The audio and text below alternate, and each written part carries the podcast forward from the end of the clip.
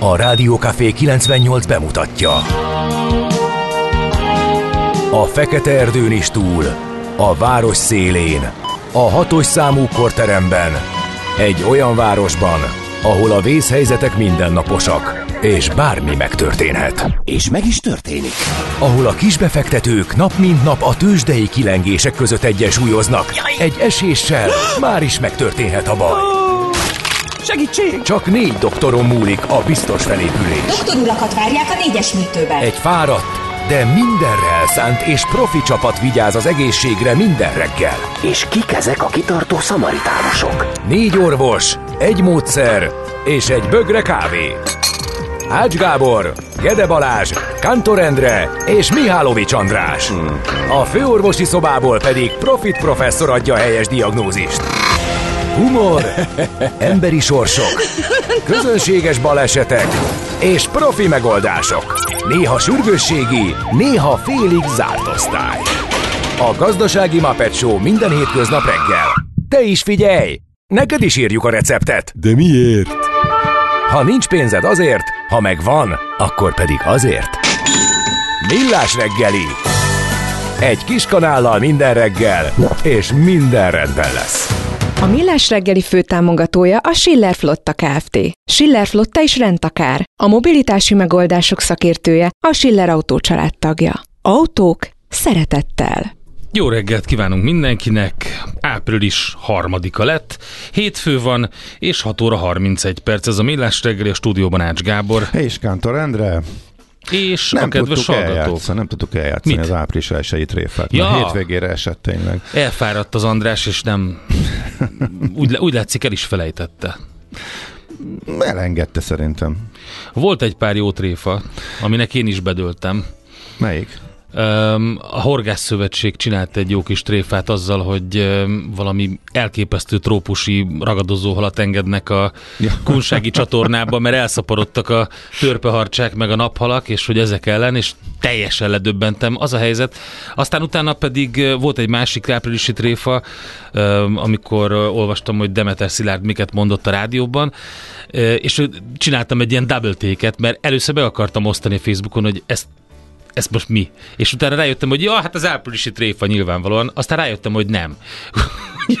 az, az a magyar valóság 2023-ban, amikor nem tudod eldönteni, hogy áprilisi tréfa vagy igazság, az elég erős. Ott mondjuk egyébként, hogyha ott, ott nem az volt, ami először végigment. Igen, igen. Ki, lettek, ki lettek ragadva részletek, ami, ami nem Nézd, úgy nem tükrözi azt, ami az interjúban elhangzott. Ez kétségkívül így van, viszont az, az is igaz, hogy simán hihető volt az Hát, alapján, igen. ami történik más hasonló területeken ebben az országban. Tehát Meg- én, meg én azt az, is hogy- megértem, hogy teljesen min- mindenki ugyanarra gondolt az alapján. Az, hogy kiforgatta meg, hogy ugye a Hont András mentegette azzal, hogy ő kiprovokálta belőle ezeket a, a szavakat, a helyzet a következő, hogyha a szóhasználatot, a kifejezést és az összes többit nézed, akkor azért elég erősen átjön a sorok között, hogy milyen mentalitással hang, hangoznak el ezek a szavak. Tehát, na mindegy. Hát figyelj, én, én meg, megnéztem a szavakat, kíváncsi voltam és elolvastam. Az alapján jogos az, hogy ki lett emelve az, amit ő nem mondott, tehát nem akarják a szigetet beszántani, nem akarnak ez. Pont az ellentétje, ez fontos, stb. Persze, stb. persze. stb. stb. De ha akarjuk, akkor, ha akarnánk. Ha akarnánk, A mi szigetünkön. az, az, nyilván benne a mi volt. kultúránkat. Igen.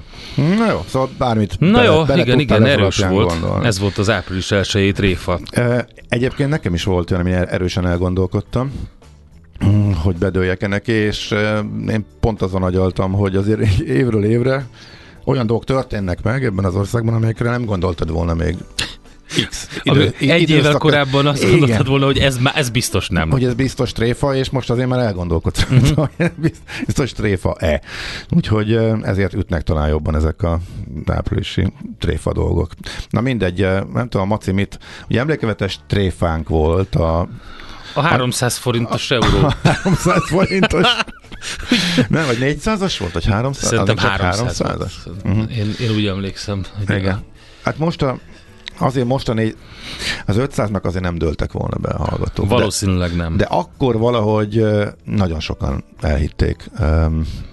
Mert ugye a forint folyamatosan gyengült már uh-huh. akkor is, egy ugrás, hogy benne van, nem volt annyira messze, de azért még a közelében sem járt, de amikor itt előadta egészen um, kifinomult ízléssel és rettegő hangon, um, azt mutatva, hogy ő is teljesen le van döbbenve, és lesújtotta a hír, hogy mekkora szakadás volt él a forintban. Igen, az, az volt egy emlékezetes, hogy átment. Most azért talán az 500 nem lehetne ugyanezt megcsinálni, most azért forint is, hát mondjuk úgy, hogy viszonylag, Mi, viszonylagos mi a stabilitás mutat régió legjobb devizája lett a forint? Az idei évben, Igen. hogyha kimondottan azt nézzük, akkor jó sok-sok év látványos alulteljesítés után történik mindez, de az Na, idei évben hihetetlen, de ki lehet mondani? Erősíti, hát a, maga, a, a gigantikusan magas, magas kamat, a, ami csendben gyilkolja a gazdaságot, az a forintra ugye éppen pozitív. Most hat. nem de kell mindegy, elvenni. Ebben most nem megyünk Így bele. van, nem kell. Na, akkor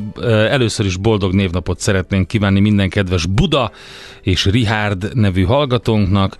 Ők ünnepelnek. Aztán a hóvirágok is nem véletlenül, természetesen.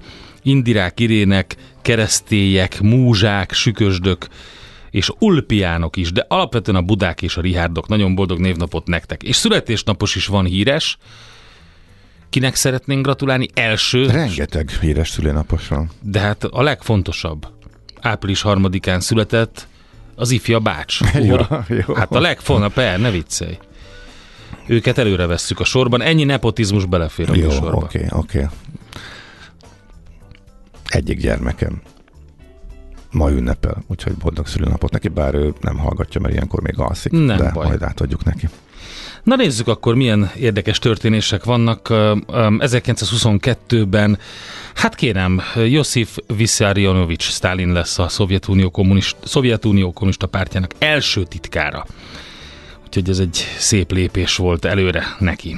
Aztán ugye volt egy csomó minden, különböző második világháborús események, a Weiss-Manfred művek elleni támadás, meg a Duna repülőgépgyár ellen egy év eltelt, 44 és 45-ben voltak ezek, és a Marshall terv végrehajtása is ezen a napon kezdődött 48-ban, ami talán érdekes, hogy 66-ban a Hold körüli pályára állt a szovjet Luna 10-es űrszonda, és van egy egészen fontos mérföldkő, 50 évvel ezelőtt történt az, hogy a világ első mobiltelefon hívása megtörtént 1973-ban, mégpedig április 3-án New Yorkban, mert hogy Martin Cooper, aki a Motorola-nak a, a mérnöke volt, dr. Joel Engelt hívta fel a Bell laboratóriumnál, és azt mondta neki, hogy én egy személyes, személyes, személyi öm, telefonnal beszélek New Yorkból, az utcáról. Egyébként úgy volt, hogy egy Mi, nagy... de mi, milyen hálózaton, vagy hogy ment ez? Vagy Ö, akkor a, tíz évet kellett várni, hogy a, az első kereskedelmi forgalomban is kapható mobil felbukkanjon. Ez egy ilyen szürke cucc volt egy nagy antennával, 25 percet bírta az aksi, annyit lehetett beszélni, és még tíz évbe telt, amíg az, az iparági szabványok megszülettek, hogy pontosan milyen hálózatok legyenek, mi legyen a standard elfogadott Aha. Szabvány, és a többi, de ugyanazt a készüléket, ezt a Dintak 8000X-et dobták piacra tíz évvel később egyébként, mint amivel ő telefonált akkor, és egy tévésóba sietett. Voltak már autókba épített telefonok, de olyan még nem volt, amit az ember magával tud vinni, és mondjuk ilyen személyes vagy üzleti felhasználásra tudja használni. Ezeket később nagyvárosokban, ö, azt hiszem először Chicagóban, de nem biztos, de, de azt hiszem ott vezették be, és hát nem működtek annyira szuper jól ezek a hálózatok még, a szabványok, és Amerikában más is volt a szabvány, mint Európában egy jó ideig, de minden esetre ez megtörtént, és ez 73-ban volt, tehát 50 éve. Nagyon komoly. Azt mondta a mérnök, Hihetetlen. ez a pacák ma, negy, ma, ma, ma, ma 94 éves, nem ma, annyi, hanem most Martin Cooper, és meginterjúvolták több rádióállomáson, és ő mesélt arról, hogy ez hogy történt. Hogy egy tévésóba ment New Yorkba, hogy bemutassa, aztán később úgy dobták ezt a, ezt a részt a, a showból, és ezért egy rádióba jelentkezett be inkább. mi, miért? Azt mondták, hogy nem annyira érdekes a dolog. Jó, hát ez egy utólag nagyon Na, mókás. ut- utólag vicces, igen. És azt mondta, hogy hát nem számított ez a 25 perces beszédidő, mert igazából egy kilós volt majdnem a, a készülék, tehát nem lehetett olyan sokáig tartani a kézben, úgyhogy nehéz volt. De mire gondoltak az akkori tévés szerkesztők? Az Nem képzeld el, tudom. hogy élő adásba fölveszi a egy kilós telefont, és valóban beszél rajta. Tehát ennél nagyobb sztori. Óriási. És kidobták, Azt mondta, hogy hogy, még a blazírt De- New Yorkiak, akik egyébként átnéznek az emberen és levegőnek néznek mindenkit, mert annyira fennhordják az órukat, na még ők is nagyon megnézték, hogy mit csinál az utcán. Hát ez jó. Nem gondoltam volna, hogy ennyire régen volt már mindez. 30 névjegyzékbejegyzést lehetett tárolni, tehát annyit lehetett elrakni a telefonra. De ez akkor még tovább is azon agyalok, hogy milyen hálózaton mehetett ez. Mindig nem volt külön mobil hálózat, Nem, nem tudom, hogy hogy működött. ez a vezetékesre csatlakozott valamilyen Biztos, formában? biztos. Csak, uh, uh-huh. Jó, hát más, más megoldás nincsen. Oké. Okay.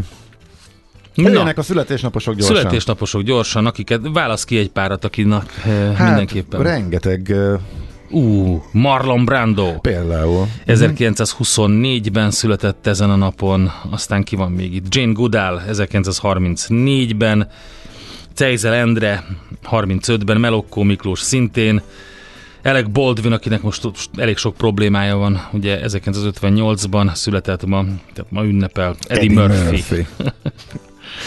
Mi van vele? El van tűnve. Igen? Nem? Hát nem tudom. Tényleg, én nem, lát, nem, nem tudom, mi van az utol, mi, mi volt a leg... Hát most volt a második része, legutóbb az volt számomra, az Amerikába jöttem kettő. Ja, tényleg. De uh-huh. újabbat nem találtam és Mundrucó Kornél is ma ünnepel, ő 75-ös, Leona Lewis, brit énekesnő 85-ös, és Jakabos Zsuzsanna, magyar Európa bajnoki bronzérmes úszónő pedig 89-as boldog születésnapot neki. Jó van, akkor belecsaphatunk a Akkor Eddie? Murphynek küldöd, látom ezt a felvételt. Ne, hát Eddie murphy de, de te hoztál annak idején Eddie murphy nem? De most nem. Az más volt, igen. Az- De tényleg igazad van. De, ugye jól emlék, vagy? Igen. Beverly Hills Zsanú újra hangszerelve volt, igen. Na, de ez most nem az lesz, hanem egy új angol üstökös eh, előadó. Az egészség nem minden, de az egészség nélkül minden semmi. Millás reggeli. Na nézzük akkor, mit írnak a lapok, meg egyébként azt is majd, hogy a hallgatók mit írnak a 0636 980 980 WhatsApp, Viber, SMS számra, vagy az infokukacmillásreggeli.hu-ra, vagy Messengeren. Ezeket is megnézzük. Hát a lapok közül például német kitekintést is tudunk tenni, mert a Spiegel egy egészen érdekes cikket közölt, amelyben az egyik német cégvezető elmesélte, hogy hogyan kapott vissza utasíthatatlan ajánlatot a NER-hez, egy NER-hez tartozó szereplőtől. Azt konkrétan azt mondta a Spiegelnek a német kereszténydemokrata unió, a CDU szóvivője Günther Kirchbaum, hogy maffia módszereket használ az Orbán kormány, ez az idézet, amit a Spiegel-től vettek át többen magyar lapok is. A lapnak német cégvezetők beszéltek magyarországi tapasztalataikról, és a különböző kormányzat holdudvarához sorolt üzletemberekről, akik visszautasíthatatlan ajánlatokat adnak, de egyébként panaszkodtak jogi szigorításra, versenytárgyalásokra, ahol már indulni sem érdemes, és hát van ö, folyamánya a cikknek, mert hogy a, az RTL megkereste a külgazdasági és külügyminisztériumot, amely érdemben nem reagált, de azt írták, hogy a német-magyar gazdasági kapcsolatok továbbra is sikeresek, illetve a német-magyar ipari és kereskedelmi kamara felmérése alapján továbbra is jó befektetési célpontnak tartják a német cégek Magyarországot, tehát egy ilyen sablon válasz érkezett. A két dolog miatt érdekes igazából ez a cikk, mert uh, eddig tényleg így volt, tehát azért uh, ezek a sztorik uh, már keringtek de itt, hogy ez a dolgok hogy működnek. Az egyik az az, hogy itt névvel tehát meg vannak nevezve egészen konkrétan a cégek, amelyeknek a vezetőire hivatkozva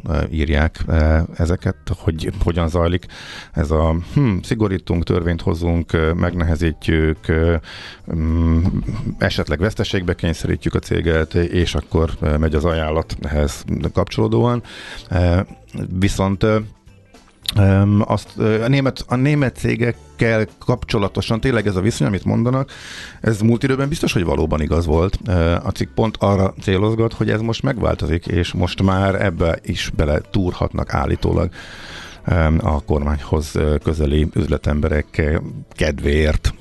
Eddig azért tényleg nagyon fontosnak tartotta a kormány, hogy jó legyen a viszony, meg kedvezményeket adott a német cégeknek. Emiatt pont, emiatt is érte egyébként sokszor kritika, mm, úgyhogy na mindegy, hát az, nyilván a valóság tartalmát mi innen nem tudjuk ellenőrizni. Igazából érdekes, hogy egy ilyen cikk megszületett, és egészen konkrét dolgokat is tartalmaz, konkrét cégeknek a vezetői nyilatkoznak benne. Amivel még tele van a sajtó, az érthető módon a hétvégi finn választás, mert hogy valószínűleg senki nem foglalkozott volna ezzel, hogyha fordítva lett volna, és mondjuk Petteri Orpó lett volna eddig a miniszterelnök, és nem Sanna Marin, viszont Sanna Marin olyan népszerűségre tett szert, külföldön elsősorban. De nagyon szoros volt. Hogy, igen, és a legérdekesebb az, hogy három nagy párt van, ezek mindig nagyon közel vannak egymáshoz. Egy icike-picikét rendeződött csak át a sorrend, úgyhogy a szociáldemokraták, amelynek miniszterelnök jelöltje Sanna Marin volt most, aki egyébként úgy lett miniszterelnök, hogy a választás még nem vele nyerte meg a pártja, hanem menet közben történt ez a bizonyos váltás. Szóval most egy százalékon belül maradtak le, vagy másfél. Tehát három nagy pár, 19, vagy 20 százalék fölött, egy picivel meg alatta, de annyira nem lehet kiszámítani a koalíciós egyezkedéseket, hogy még az is lehet, hát miniszterelnöknek nyilván nem, mert azt a győztes fogja adni, de hogy kormányon maradhatnak a szociáldemokraták. Szóval teljesen bizonytalan, hogy ebből a matek, választási matekból mi jön ki.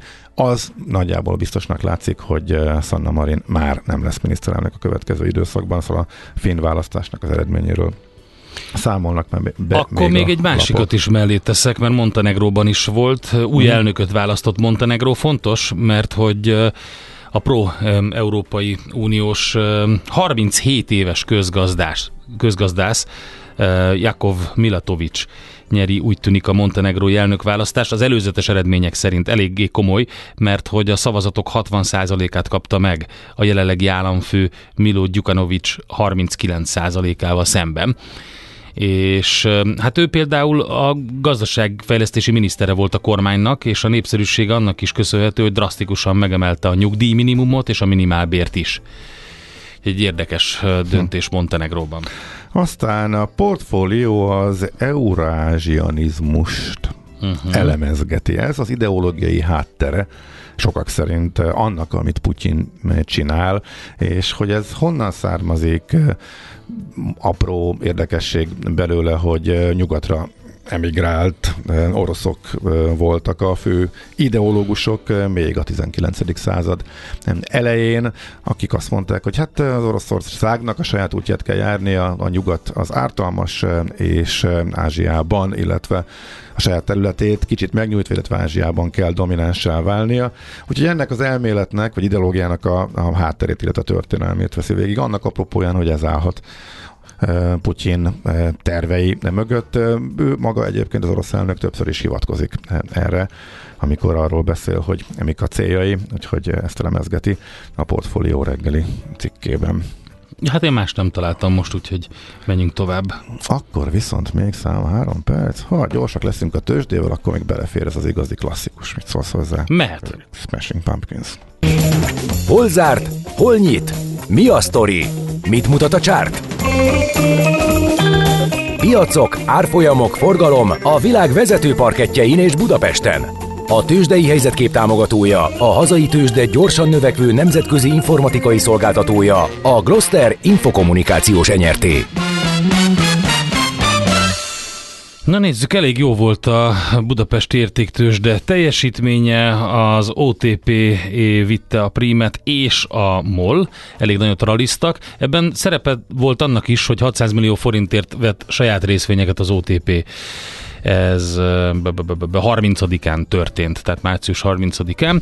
Na, nézzük azt mondja, hogy a hét utolsó kereskedési napja a magyar tőzsdén a, mindössze a Magyar Telekom részvényei zártak mínuszban a blue chipek közül, a Richter 1,2, az OTP 1,9, a MOL 2,6 százalékos plusszal fejezte be a kereskedést. Elég erős volt a középmezőny is, az Akko és a Takaréki Elzálogbank mínuszától eltekintve mindenki pozitív egész komoly, például a BIF 4% fölött, a Appenin is, Rába is, a Graphisoft Park 3,7%, tehát teljesen jó hangulat volt ahogy egyébként az amerikai tőzsdéken is, ezt a Gábor elmondja, majd a negyedévet is nagyon jól zárta a piac, ahogy én elnéztem, de gyorsan az x kategóriát, a tőzsdei előszobát megnézzük még. Um, százalékos arányban enyhe elmozdulások voltak, a Gloster fél százalékot erősödött, és 890 darab részvényt cserélt gazdát. Azt mondja, hogy 1020 vagy nem, 1005 forint lett a záróár, és a nap pedig 0,3%-os minusszal 1178 forinton fejezte be. Na, Amerika nagyon egyszerűen foglalható össze, emelkedett, emelkedett, emelkedett. Most nem volt itt semmi összevisszaság, egy teljesen egyértelmű és látványos és stabil és kitartó és napon belül is egy irányba mutató tendenciát lehetett látni. Elindult kis, kis pluszban, az nőtt, nőtt, nőtt, napon belüli visszaesésekben mindig belevettek, mindig magasabb volt a következő csúcs, és a zárás is a napi csúcson érkezett el, még a végén meghúzták. Megint nem jött rossz hír a bankok házatájáról, az inflációt előrejelző egyik adat is megnyugtató volt, úgyhogy vettek, vettek, vettek. Ennek eredményeként minden index egy vaskos pluszt hozott, és egyébként a negyed év ezzel átfordult a Dow Jones is, amíg sokáig nagyon kemény mínuszban volt, átfordult pluszba. Tehát pont a negyed év utolsó napján, március 31-én pluszos lett a Dow Jones, és 0,4 százalék, eh, ami így szerény, de hát azért olyan ahhoz képest, hogy ezért bőven 10 százalék eh, fölötti mínuszban is volt, onnan vissza tudott jönni. A Nasdaq soha nem adta vissza a kezdeti nyereségét, és az utolsó néhány napnak a pluszával együtt a negyedéves szinten nagyon-nagyon kemény emelkedést tudott fölmutatni, tehát az első negyedévet 16,8 százalék pluszban zárt, amíg az S&P 7 százalékot erősödött tehát az első három hónapban. Érdekes volt az elsőknek a sora az amerikai piacon pénteken, 6% fölötti pluszban a Tesla, és 170 milliós forgalomban bőven duplán, több mint duplán annyi, mint az utána következő. Az Apple például 70 milliós forgalmat csinált, és azzal lett 2% plusz, a Ford is 2,5% plusz szalzárt, az Intel is majdnem, az Amazon is, úgyhogy tényleg azt lehet mondani, hogy csupa-csupa jó szám, és Európa is teljesen zöldben zárt a pénteki kereskedésben. Hát meglátjuk, hogy most a hétvégi meglepő OPEC döntés a kitermelés csökkentésről az hogyan hat, erre majd visszatérünk később. Tőzsdei helyzetkép hangzott el a Millás reggeliben. Itt van, megjött Czoller Andi, jó reggelt, szia, mi a helyzet? Jó reggelt, minden oké? Okay? Minden oké? Okay?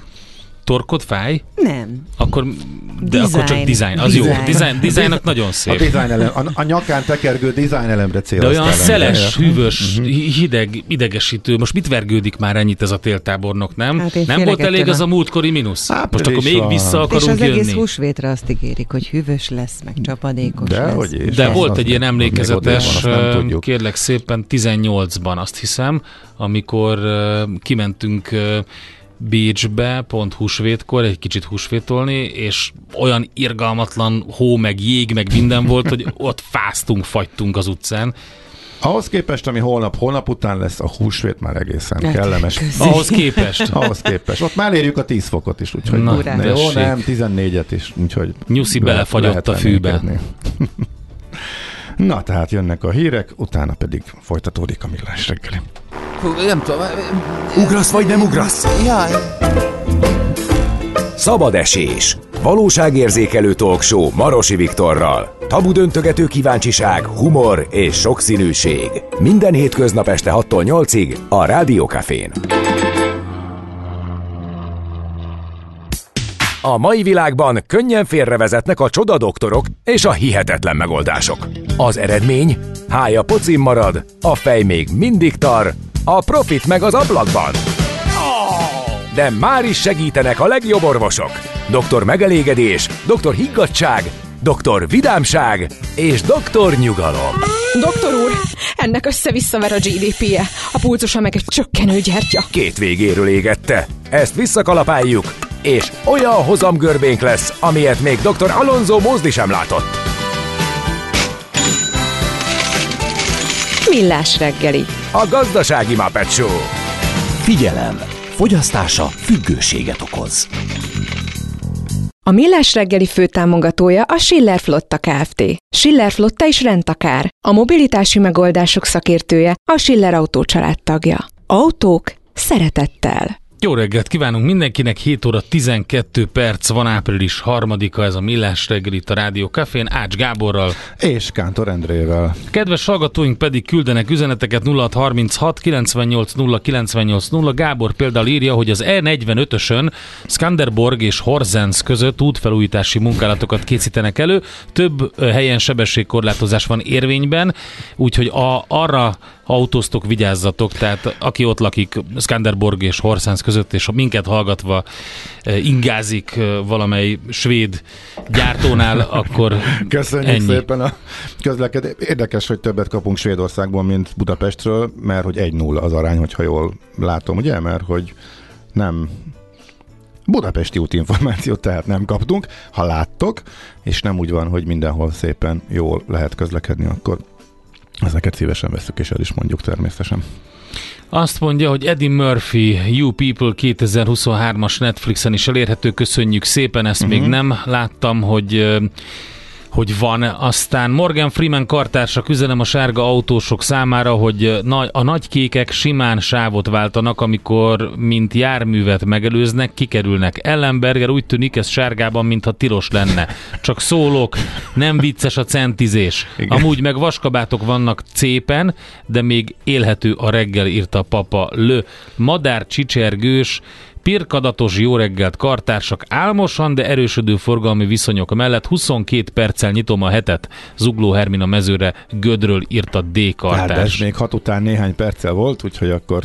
Na jó, ezt is beleszámolhatjuk akkor a Hát és közlekedési akkor egy, még egy közé. szép jó? életkép Budapestről Gézutól. Egy meglehetősen ittas nő arra kérte a szemmel láthatóan nagyon nem hazai utastársát a hatos villamoson, hogy ugyan tekerje már le neki a csumpikannás borának a kupakját. Ő pedig udvariasan letekerte neki, majd tovább lapozott a könyvében. Ezt így kell. Éljünk együtt. Kérdezi uh, Csé, hogy ö, jó reggelt, OPEC csökkenti a kitermelést, jön a benzináremelkedés? Igen, elképzelhető. Tetszett a Nilüfer Janja, a feltörekvő brit-török csillag. Csúcs minőségű mélyzenéket hoztok. Jaj, hát azért. Írja nekünk Márk. Azután mindig valami rossz következik. Nem, nem szabad minket ennyire megdicsérni, mert szabad, ne, igen. meg sem merem nyomni a következőn. Hát, ha az De. már nem olyannak minősül hallgatók körében, úgyhogy Nyom meg a gombot. jó. De most nem zene következik, hanem Nekünk a Gellért hegy a Himalája. A Millás reggeli fővárosi és agglomerációs infóbuborékja hangzott el. Nem, még nem hangzott el, majd elhangzik. De csak a zene után. Várjál, hova Hogy tűnt? lesz? Eltűnt. eltűnt, de hova És hol van a- Wagner Gábor? Itt van, mindjárt, csak várj egy picit, ezt még megpróbálom akkor kezelni. something in my pocket. Keeps a lot of folks alive.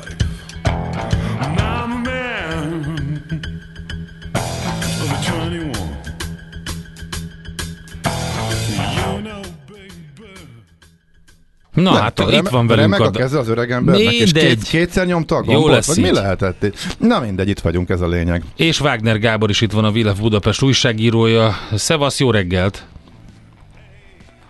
Haló? Ha, ha itt van. Ha nincs itt, akkor van. De Halló, itt van, de itt, Itt, van, itt, itt, itt, van. jó, oké, Azt hittük, hogy Halló, halló. nem sikerül Oké, elérni. oké, akkor hall, halljuk Na, egymást. figyelj, jó? három izgalmas programra van most időnk, Igen, amit végigszaladtunk a, listádon pénteken, amikor nem sikerült kapcsolatba kerülni, viszont vannak Igen, köztük hát, olyanok, igen. Amelyeket már láttál személyesen is, sőt a hallgatók is megfogalmaztak észrevételeket, illetve kritikákat is például, hát nem feltétlenül személyes élményből, hanem a sajtóban például a Dali kiállítással kapcsolatban megjelentek e, negatívumok is. Te viszont már írtál róla, láttad e, személyesen, ellentmondásosnak Igen, hát- tűnik, úgyhogy mesélj róla.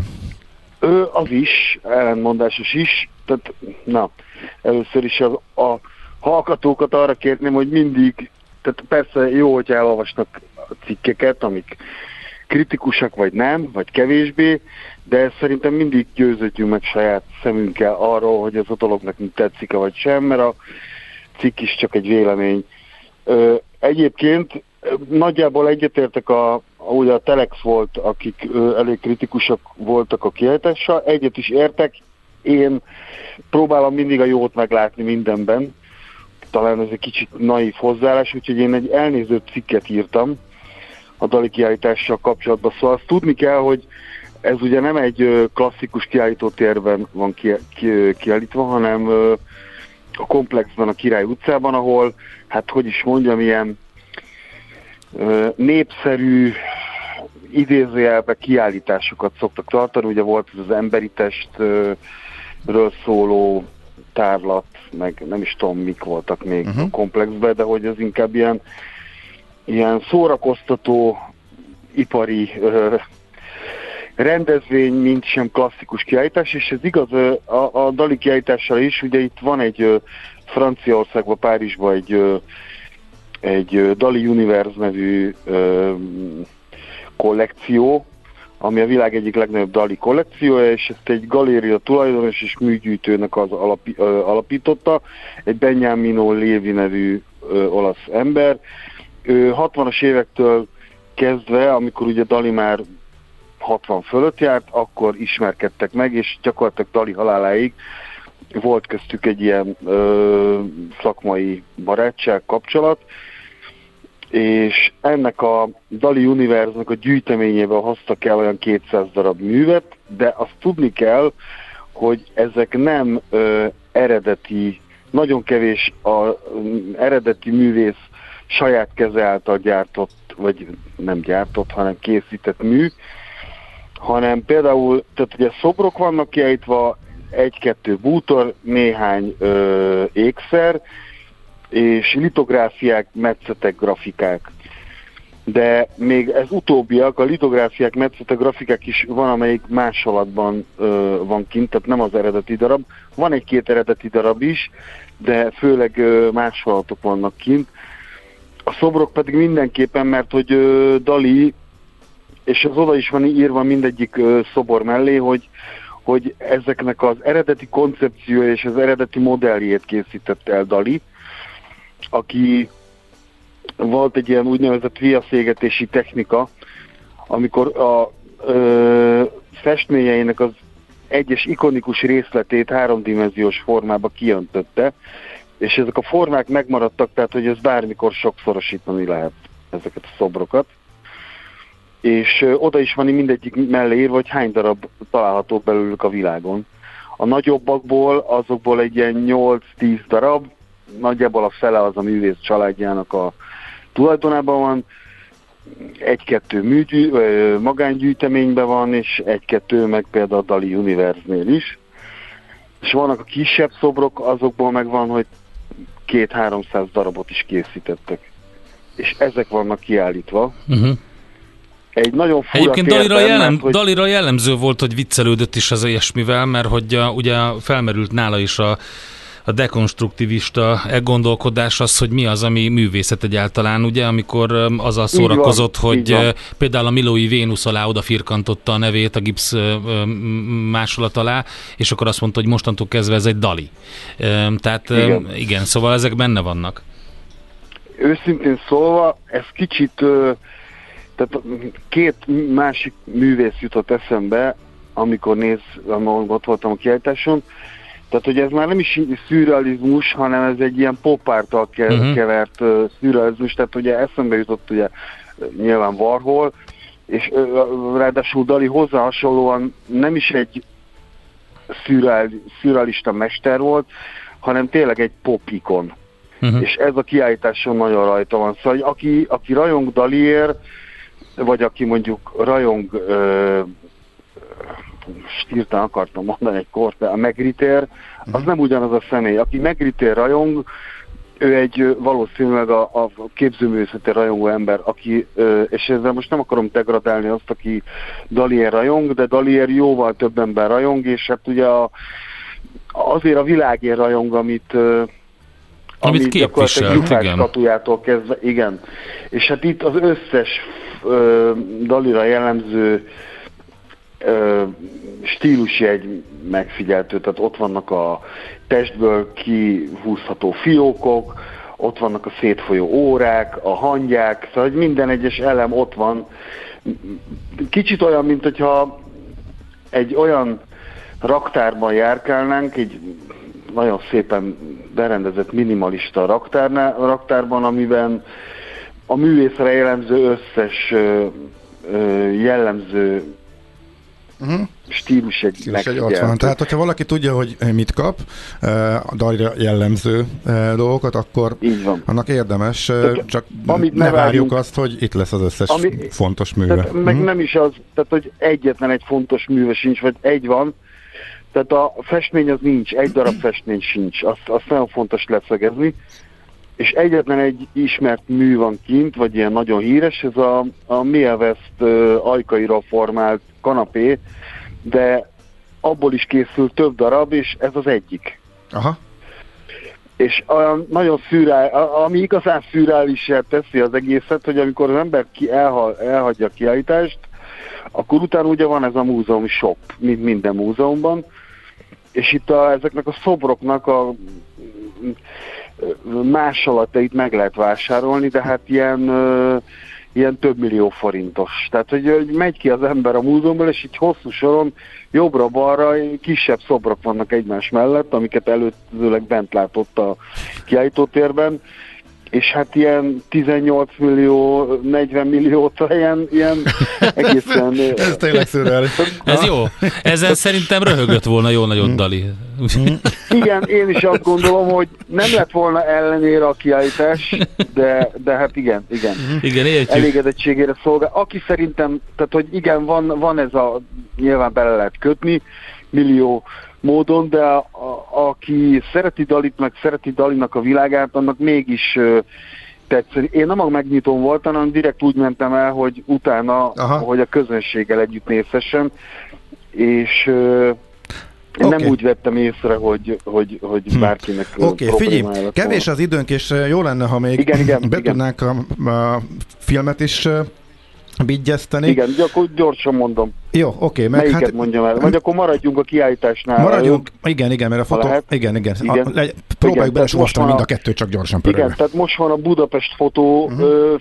Fesztivál, aminek a nyitó kiállítása a cseh fotográfia nagy alakjának, Jan Saudeknek ö, az első magyarországi, hát azt hiszem az első magyarországi ilyen nagyobb kiállítása, életmű kiállítása, ugye ő még él, már egész öregi 87 körül van, és az, a Káprilis 1 nyitott a kiállítás, május 28-áig nézhető meg, és hát ha, nem tudom, hogy mm, mennyire ismeri a Saudek nevét a, a, a, a hallgatók.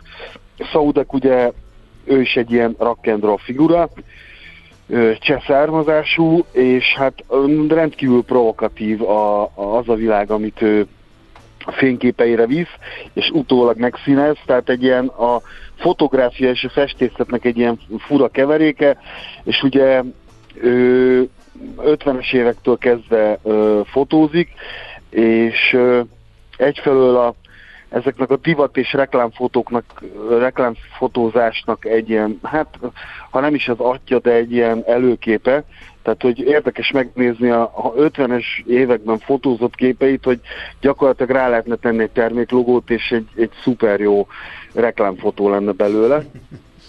É, illetve a családját fotózta, és hát ő ugye nagy nőfaló volt, ezért ö, rengeteg aktot is, meg ö, hát ilyen provokatív helyzetbe beállított ö, alakokat fotózott, aztán utólag ezeket így megszínezte, és hát az ő életművéből van kiállítás most a műcsarnokban, amit mindenkinek nagyon ajánlok, hát nyilván 18 éven felülieknek ajánlom elsősorban a, a kiállítást, mert ott nagyon meré, a merész fotográfiájukból is jó pár itt van a Aha. műcsarnok termeiben. Viszont hát föl kell rá készülni, hogy lesz egy-két melbevágó kép. Uh-huh.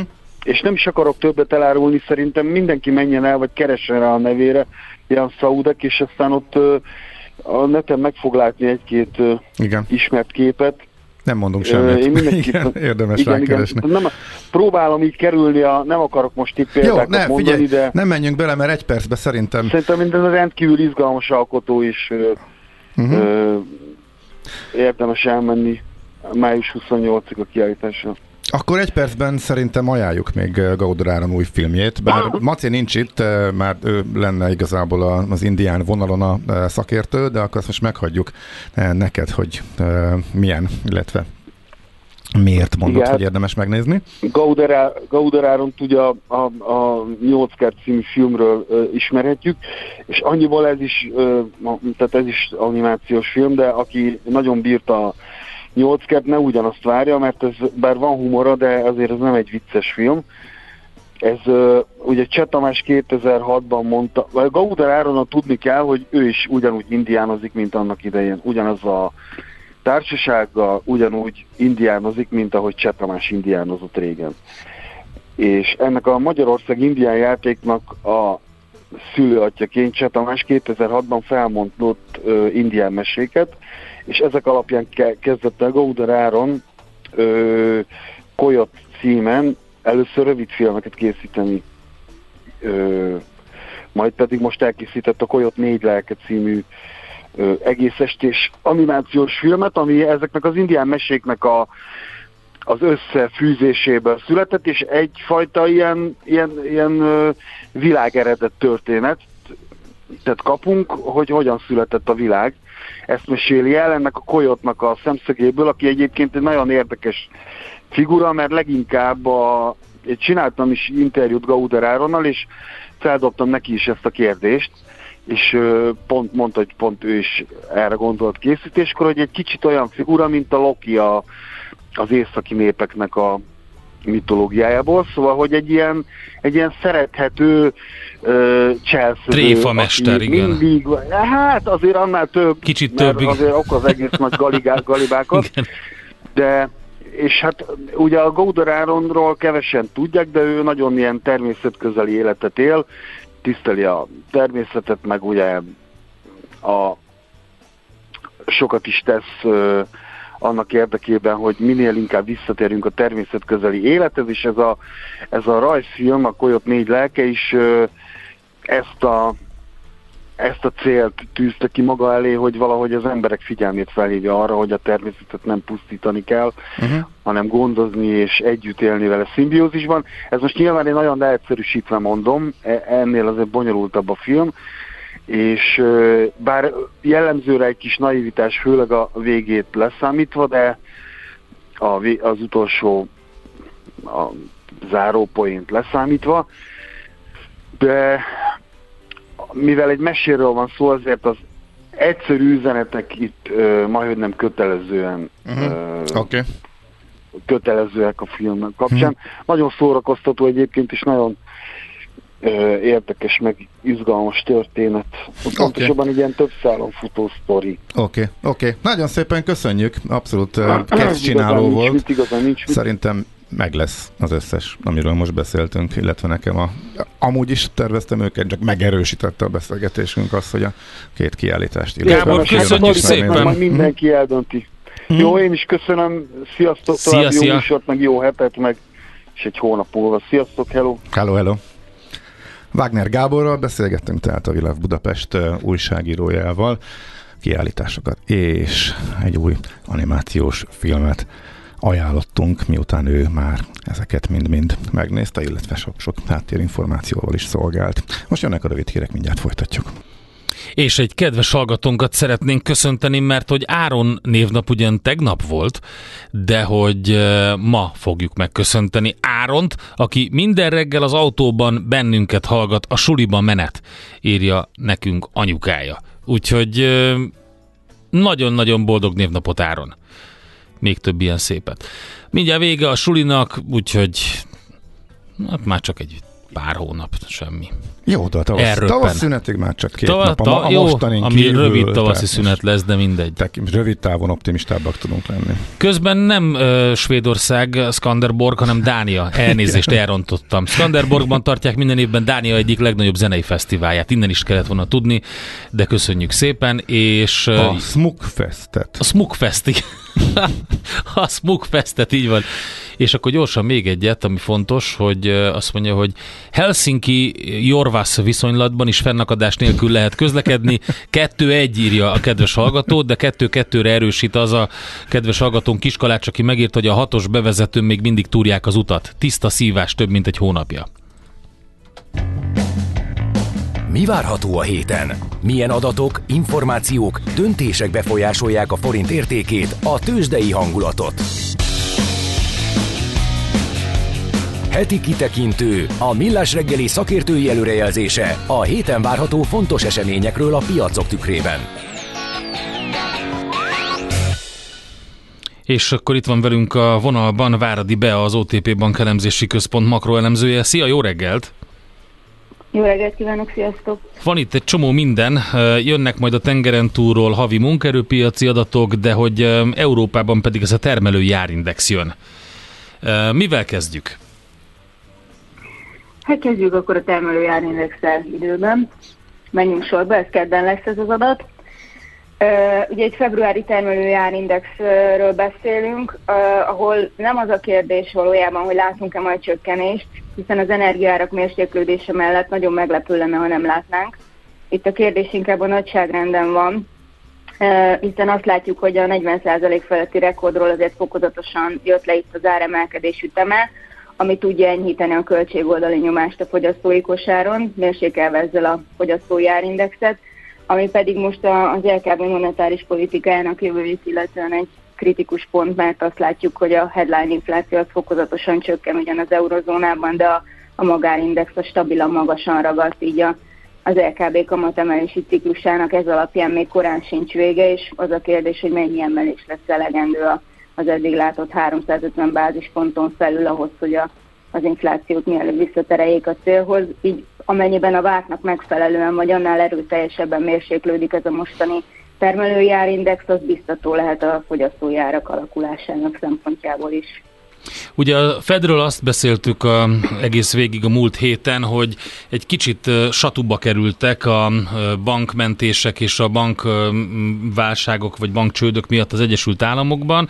Nehéz volt döntést hozni, vagy nehezebb volt döntést hozni, mint hogy ez nem lett volna. Hát Európában is van ilyen helyzet, más, mint az amerikai. Ez vajon rányomja a bélyegét az európai monetáris döntéshozókra? Azt gondolom, hogy, hogy valamennyire biztosan itt is jelentkezik, de azért azt látjuk, hogy a, az LKB-nak ebből a szempontból sokkal kevesebb a mozgástere, tehát nekik még muszáj menni előre. Uh-huh. A Fednél az, hogy most lesz-e még 25 bázispont, vagy nem, az talán már kisebb kérdés. Itt az LKB-nál azért még, azért még bőven, bőven van tere a kamatemelésnek, úgyhogy nekik, nekik ez annyira nem, nem azt jelenti, mint a Fednek uh-huh. ez a Mhm, bankválság. Oké. Okay. Nézzük akkor a következő blokkot, ez a munkaerőpiaci adatok, ami a, a non-farm payroll, ugye? Igen. Egyesült Államok, jön igen. mellette majd igen, munkanélküliségi ráta és ö, bérdinamika is. Hát itt megint csak ugye az infláció miatt lesz érdekes ez a munkaerőpiaci adat, hiszen ugye annak ellenére, hogy a Fed mandátuma kettős, és náluk ugye az infláció mellett a teljes foglalkoztatottság elérése is benne van a célfüggvényben, azért már néhány hónapja azt látjuk, hogy mégiscsak a, az inflációja a főszerep, de mindig mozdul a piac a munkaerőpiaci adatokra is, és ugye ezt láttuk az előző hónapban is. Ö, amikor felemásak voltak az adatok, mert azt láttuk, hogy a munkahelyek száma azért erőteljesen bővül, ugyanakkor az emelkedő aktivitás miatt a munkanélküliségi ráta is emelkedik, illetve a bérdinamika mérséklődött, ami pedig inflációs szempontból jójá volt, és erre akkor emelkedtek a tőzsdék annak reményében, hogy ezek az adatok azért valamennyire ki tudják fogni a szelet a kamatemelési várakozások vitorlájából, és a konszenzus alapján most is valami hasonlóra számítunk. Itt már egy csökkenő ö, foglalkoztatott számbővülés ö, és egy munkanélküliségi ráta stagnálás mellett csökkenhet majd a bérdinamika. Így alapvetően, hogyha ha ezek az adatok érkeznek majd a várakozásoknak megfelelően, akkor azok megerősíthetik azt a jelenlegi piaci árazást, hogy már csak egy darab 25 bázispontos emelés van még hátra a Fednek. Oké, okay, akkor figyelünk erre is, meg lesz egy ö, sor más is, ugye? Mi ez az ISM beszerzési menedzser indexek? Uh, igen, hát még ugye jön majd öt feldolgozóipar és nem feldolgozóipari ö, ilyesem is. Itt ö, alapvetően azt várjuk, hogy egyébként mind a kettőben jön majd valamennyi csökkenés, de ugye a feldolgozóipar esetében ez 50 pont alatt van egy ideje, ami ugye zsugorodást jelent, és ugye ez úgy tűnik, hogy most ott is marad. Szolgáltató szektor esetében ugye 50 pont feletti számokat látunk, amiről egy kicsi mérséklődés lesz, de továbbra is 50 pont feletti, és hát ez a fajta aktivitás mérséklődés még, még bőven nem elég ahhoz, hogy az inflációt visszafogja. Oké, okay, Bea, nagyon szépen köszönjük, figyeljük az adatokat, és akkor beszélünk a jövő héten. Köszönjük szépen, jó munkát nektek! Én is köszönöm, sziasztok, szép napot! Váradi Beával beszélgettünk az OTP Bank elemzési központ makroelemzőjével. Elég sok minden lesz, termelői árindex Európában, havi munkaerőpiaci adatok és feldolgozóipari, szolgáltatóipari adatok a tengeren túlról.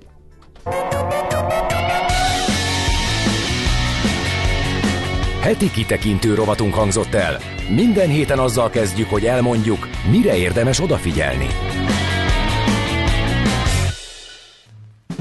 Nyugodjon meg, nekik azt mondtuk, maguk az őrültek. Millás reggeli.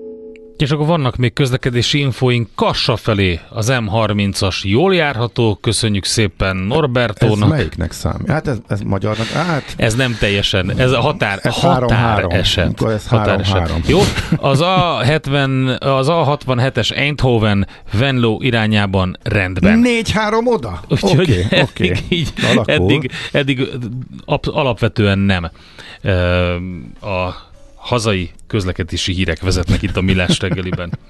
Na, napelemes téma, indul a napelemes kiserőművek betáplálás tiltásának kivezetése. Pénteken este jelentették be, hogy az uniónak tett ígéreteknek megfelelve nyártól elkezdhetik a háztartási méretű kiserőművekre bevezetett átmeneti betáplálási korlátozás részleges feloldását, és ez a folyamat majd 2024 végére zárulhat le. Hogy ennek a hátterében mi áll, ezt kérdezzük Szolnoki Ádámtól, a Manapiparági Egyesület elnökétől. Jó reggelt, szervusz! Jó reggelt kívánok, szervusztok, üdvözlöm a hallgatókat. Számítottatok rá ez alapján, mert jött a március eh, 31-i határidő, volt egy ígéret, de hát egy csomó minden az ígéretekből a uniós pénzekért cserébe nem teljesült. Eh, Ezzel mi volt a helyzet? Hát ö, volt egy kis bizonytalanság a levegőben, de, de számítottunk rá, és mondjuk azt, hogy örültünk is, de egy picit talán későileg érezzük a dátumot, mármint a, a feloldás kezdését. M- mert hogy néz ki pontosan, akkor ezt tisztázok? Ö, Hát sok minden van a, a rendeletben. A legfontosabb, ami, ami mindenkinek fontos lehet, hogy augusztus 31-éig kell az energiahivatalnak a hálózati társaságok információs szolgáltatása alapján javaslatot tenni a kormány felé, hogy mely transformátor körzetek, mely áramkörei azok, amik feloldhatók lesznek, illetve melyek azok, amiket a zárolás alatt kell tartani, és erről ö, 30 napon belül fog a kormány egy rendeletet hozni, hogy akkor ezek fel is oldódnak. És akkor hogy jön ebből ki a 2024 végéig lezárulás? Hát igazából ugye a, a 2024 végi lezárulás az, az, az, az is egy vállalás, vagy egy, egy kötelezettség, Aha. És ez egy plusz kötelezettség, hogy viszont az ugye a 2024 vége az nagyon messze lenne, most így iparági szempontból, meg hát úgy, úgy minden szempontból, hogy addig nem lehet semmilyen betáplálós új igényben nyújtani. És hát szerencsére van egy olyan vállalás, vagy kötelezettség, hogy viszont ezt rendszeresen eddig a, eddig a határidőig teljesen fel kell oldani, de, de addig pedig szépen, hát mondjuk azt, hogy lépcsőzetesen, három havonta felülvizsgálva meg kell vizsgálni, hogy melyek azok a területek, amik amúgy feloldhatók. Ugye annó, amikor megszületett ez a kormányrendelet, akkor, akkor mi több másik szervezettel karöltve tettünk egy javaslatot, hogy hát egyrészt mi se gondoltuk azt, vagy hát mi nem gondoltuk azt, hogy az egész országot zárolni kellett volna, hanem vannak olyan területek, ahol tényleg tudom, egy utcában sok napelem, akkor ott biztos, hogy vannak hálózati problémák, de ahol a környéken kevés napelem van, vagy egyáltalán nincs, ott biztos, hogy nincs ilyen probléma. Tehát egy ilyen szelektív ö, zárolást azt akár még jogosnak is, vagy hát jogosnak is tartottunk volna, Uh-huh. csak ezt a fűnyítószerű megoldás nem, és hát végül is nem mondom, hogy a mi hatásunkra, hanem inkább azt talán, hogy az objektív paraméterek alapján, vagy objektív mérce alapján ez egy logikus döntés, hogy ott, ahol ugye nincsen hálózati probléma, ott nem kell fenntartani a zárulást. Tehát a következő időszakban meg, megvizsgálják, hogy hol van szükség a föntartására. Igen. Uh-huh. Tehát akkor jutottunk most nagyjából oda, ami ugye józan paraszt észre logikus lett volna mondjuk egy fél évvel A, ezelőtt. igen, amikor- az elején, az egész kör előtt. Jól értelmezzük? Hát ez is lehet egy olvasat, igen, mi, mi biztos, hogy nem javasoltunk volna soha fűnyíró elszerű zárulást, de, de tényleg az is igaz, hogy, hogy ehhez kell egy kis idő, hogy így meg lehessen állapítani, hogy hol lehet és hol nem lehet. És az is igaz, hogy voltak már korábban olyan területek, már egy-két-három évvel ezelőtt is, ahol, ahol ilyen, én azt mondanám, hogy ilyen természetes zárulás volt, sok, sok nap nem volt az utcában, és egy új igénybeöntőnek csak azt tudta mondani a szolgáltató, hogy hát elnézést, itt kell egy hálózatfejlesztés, és másfél év múlva tudjuk befogadni. Ebből lett egy általános szabály. Uh-huh. Oké, okay, most mi lesz ezután? Tehát bizonyos területeken majd lehet lesz, és érdemes lesz továbbra is napele, napelemes ö, kísérőműveket telepíteni, vagy nem? Hát ugye mivel 24. december 31-én mindent fel kell oldani, ezért, ezért ez csak igazából ez csak egy, hogy mondjam, azok a területek, amik előbb lesznek feloldva, lesznek itt egy év előnyük, most uh-huh. nagyon durván. Na most egy ilyen napelemes rendszert azért 25 évre tervez az ember, vagy 25 éves beruházás, tehát én nem gondolom, hogy óriási hátránya van annak, akinek zárolva marad a területe, és óriási előnye sincs, akinek fel lesz oldva, de az biztos, hogy ahol fel lesz oldva a terület, ott, ott könnyebb lesz ez az egész, az emberek fejében felszabadítja azt a gondolatot, hogy itt be lehet táplálni. De ahogy ezt talán már egy korábbi műsorban is mondtam, ott, ahol, ahol zárulás van, ott is ugye 25. január 1-től biztos, hogy be lehet táplálni, tehát azt gondol, gondolni, vagy, a, vagy tényleg annyira eltemetni ezt a dolgot, hogy nem lehet betáplálni, és úristen, ennek semmi értelme, hogy ez nem igaz. Ez egyáltalán nem igaz szerencsére. Ez a, sajnos ez az egy-másfél év, ez még benne van a pakliba, valakinek meg csak fél év mostantól, Aha. vagy hát nem mostantól, hanem Na most viszont az elszámolás sem olyan, mint régen, nem? Tehát azért a szaldó elszámolásba is belenyúltak, de azért ez a megtérülést azt befolyásolja, nem?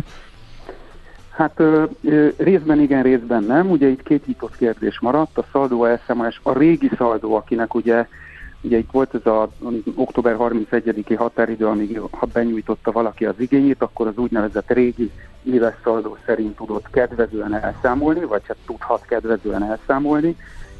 Ezzel kapcsolatban ugye van egy, ilyen, egy olyan energiahivatali rendelet, aminek Hát az az igazság, hogy az értelmezése még mindig nem teljesen tiszta, hogy ez most átvált-e havi szaldóra vagy se, vagy csak bizonyos ö, ö, fogyasztók körében, akik úgynevezett okosmérővel rendelkeznek.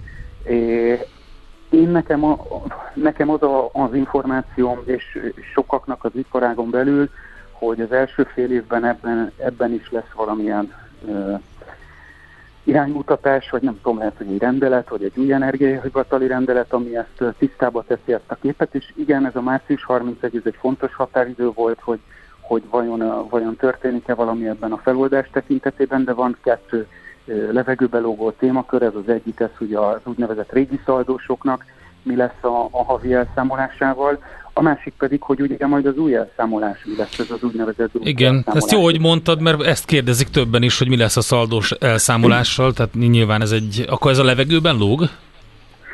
Hát egyelőre igen, egyelőre, hogy hogy fog kinézni a bruttó elszámolási rendszer, azt nem tudjuk pontosan.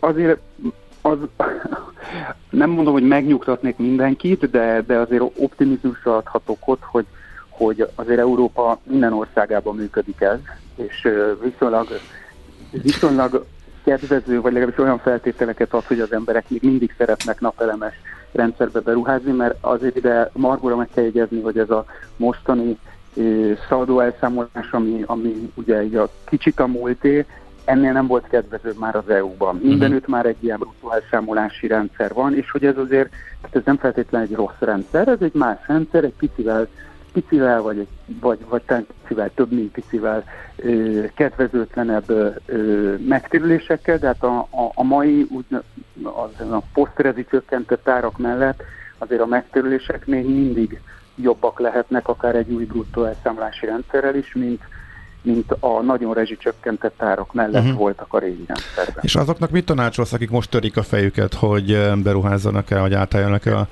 eh, napelemes eh, rendszerre, hogy úgy érdemes megvárni, míg ezek letisztulnak, ezek a nyitott kérdések, és akkor lehet majd igazából számolgatni? Hát én ketté bontanám, bár lehet legalább öt felé bontani az uh-huh. embereket, de két fő csoport mindenképpen van. Az egyik, akinek, akinek van még ö, október 30 31 tehát tavaly október 31 előtti igénybejelentése. Ugye ez a, addig kellett ugye benyújtani, hogy még a régi szaldóba maradhasson valaki. Tehát akinek ilyenje van, annak, annak nagyon-nagyon javasolt, hogy megcsinálja a napelemes rendszerét, mert ő még, ha, és, és ha, ha idén csinálja meg, akkor ő még elvileg, ö, bár mondjuk gyakorlatban is, tehát nincsen ellenkező jogszabály, a régi szaldós rendszerbe fog tudni belépni, és legalább 10 évig benne lehet. Most ugye, ahogy említettem, és van-e körül kérdés, hogy ez most éves vagy havi, de, de hogy a havi se sokkal rosszabb, azért a sajtóban, hogyha rákeres valaki, elég sok elemzés látni arról, hogy a, a, a, a, ez a nettó elszámoló szaldórendszer haviban rosszabb, mint az évi, tény, de nem tragikusan, sőt, tehát ilyen a megtérülési számok még így is elég szépek tudnak lenni. Aki viszont addig nem adta be az igényét, Nem, majd teljesen kopasz most indulna, igen.